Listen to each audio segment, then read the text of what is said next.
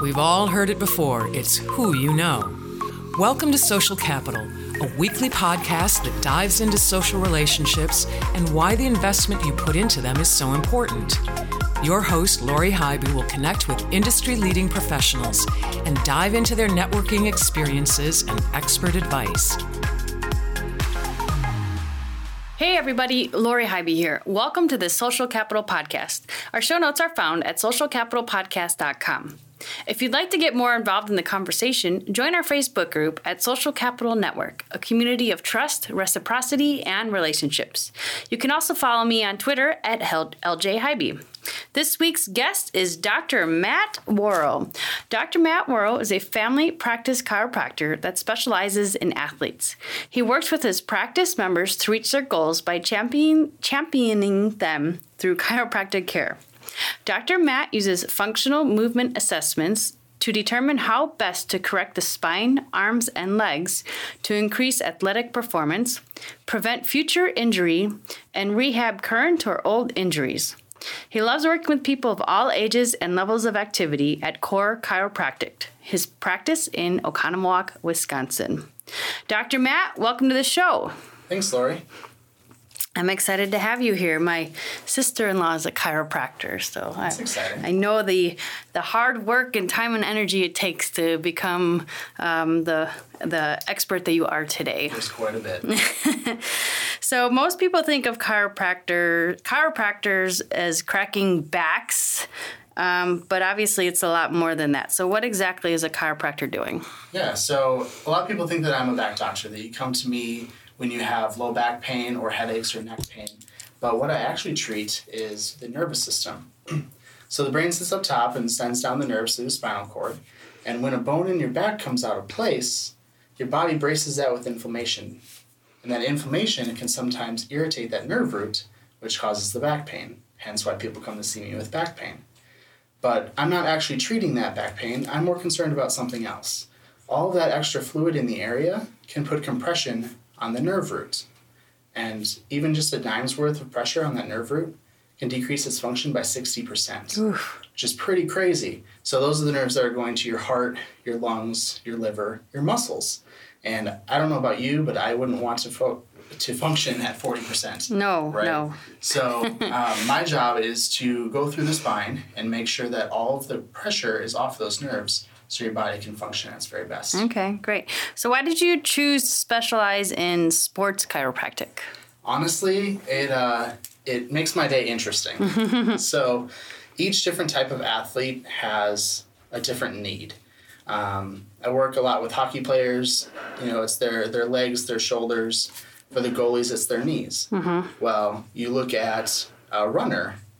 For runners, we have to deal with feet, ankles, knees, hips just different uh, different conditions that pop up each day mm-hmm. that keep my job interesting. Okay. I can relate to the hockey side of things. What about cyclists? I've been doing a lot of biking lately. So cyclists are actually pretty good. I'd say a, a big part of it is um, the pressure that's always on your pelvis. Okay. And then also, of course, we got the hip motion, the, the ankle motion, and the knees as well. So you mentioned hockey. I'm going to circle back to this, and I heard um, that you work with Marquette University's hockey team. What other projects are you involved with outside of the clinic?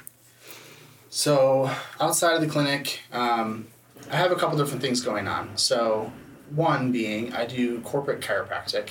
So I actually go into uh, corporations around the Oconomowoc area and deliver chiropractic adjustments to their employees on site. Nice. Which is super nice. Um, I'm actually just launching a another project um, called Plans for Local Partners. Okay. And this is based off of Dr. Anna Keck's uh, idea. Sure. And she's a is, past guest on our, our show. Yeah, she yep. is. Um, it's having to do with small business owners and people that typically don't offer insurance benefits, but giving them an option that their employees or themselves can buy into to have regular care.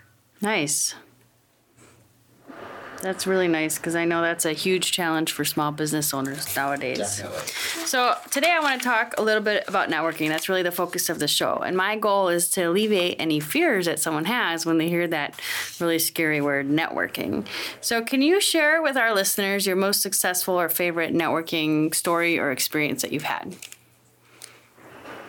So, I like networking events that aren't necessarily come and deliver your card to people, right? Because that's very impersonal.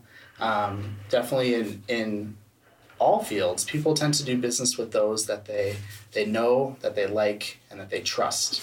And at those events where you're just handing out cards, you're not building that trust. You're barely even getting to know somebody. Yep. So um, one of the big ones for me is actually E Women's Network, which is kind of funny because I'm a man. Um, but E Women's Network is very inclusive of males, and uh, you know I, I say it all the time, but you go there and you just feel like family, Yeah. and you know everyone wants to get to know you and what you do, and you know about your personal life and everything, and that's really how you build the best contacts is by creating those personal relationships. Absolutely. I think that's great. Um, and really good advice to not just be focused on pushing your business card in front of someone.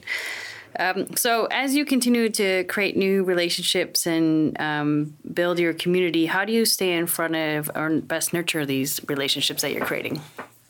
it comes down to consistency. So a lot of these networking events, um, these gatherings of people, they happen at a, a set interval. So you make sure that you are always at those events. You uh, talk with all the people that you've already met, and make sure you pick up a couple new people so you can start building more relationships. Uh, outside of that, it's connecting with them maybe on LinkedIn or connecting with them on Facebook Okay. and then pushing content so that way your face stays in front of them and they recognize your name. Nice. I like that you are focusing on re engaging with your past contacts, but also making some room to create some new relationships as well. Nice. What advice would you offer the business professional who's looking to grow their network? So I I grew my network pretty slow, um, and that's my own decision. That's how I decided to do it. Um, I find more meaning in the relationships that are closer and more personal, and you can't you can't force that. You can't push that. Um, it can't be done super quickly. So just get out there, meet people, um, actively listen, and take an interest in who you're talking to because they're a person just like you. They have a story, and everyone can learn from each other. Yeah, I agree. I think listening is extremely important and is actually a skill that seems to be lacking to some extent nowadays. um, but it, you know, that's one of the things that maybe if I went back uh, a few years when I started networking, I might have focused a little bit moving slower instead of moving fast because it does take time to build those relationships. Um, so you spoke a little bit about connecting with people on LinkedIn while you know after you meet with them in person, um, and obviously digital is a big part of what happens in today's day and age. Um, between the two, digital networking and traditional networking, which one do you find more value in? I personally find more value in the traditional networking. Um, being, I can't physically be with somebody through digital marketing Uh-huh. or digital networking. And when I'm taking someone out to coffee, you know, it's we shake hands, we make eye contact. It's more personal, and people are more likely to remember that. Yeah, I agree. There's definitely um, a level of that personal touch that happens when you're meeting in person as opposed to the, the digital platform, plat, platform space, whatnot. Um, all right, so I'm going to ask you this question anyways because you laughed at it. Uh, if you could go back to your 20 year old self, what would you tell yourself to do more of, less of, or differently with regards to your professional career? So, my 20 year old self was studying at UW Stevens Point, and at that time, I hadn't decided exactly what I wanted to do with my life.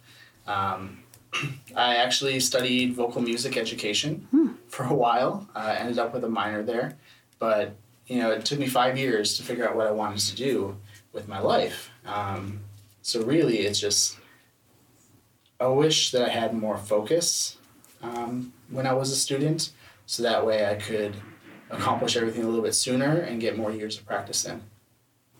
I think that's good, but it's also really hard to do. It's super hard to do, and just getting into college and just having all these classes that you you didn't know existed and you have an interest in. Yep. I mean, I I graduated with uh, you know uh, cellular and molecular biology, but minored in chemistry, music, Spanish, and honestly, I probably would have picked up anthropology, but I didn't really have the time. That's quite the rap sheet you've got there. Is. All right, so someone obviously who enjoys learning. Um, I'm always interested in hearing what books my or podcast my guests are are reading or listening to for um, their own personal growth and development. Yeah. Um, so on a business side, I've been listening to the Empowerment Project, Okay. which is a podcast I listen through uh, Spotify, but it's it's a chiropractor uh, down in Greenville, South Carolina, that um, likes to talk to other business owners and kind of get their story. So typically, the business owners we just see that we see their storefront, we see what they do in the professional community, but there's so much hidden behind that, and she explores that, and I really appreciate it. Um, it just it enlightens me onto what other people go through. Um, on a personal note, I am reading a book um, about someone in Oconomowoc named Ramon. Um, he is an immigrant from Mexico, and uh, he's someone that I have contact with very often through Rotary and other organizations in Oconomowoc. So that's just taking it another step further, you know, learning about the people that you interact with every day. And uh, his book is extremely eye opening and, and very much an emotional roller coaster. But that's his life and that's his story. And there's a great appreciation that I have for it. That's awesome. Thank you. Thank you for sharing that. Do you have the name of the book by chance? I think it's called Ramon, uh, An Immigrant's Tale. Oh, interesting. Yeah, I bet that is a fascinating read. All right, Dr. Matt, any final word of advice to offer our listeners with regards to growing and supporting your network? It comes back to you know always be consistent.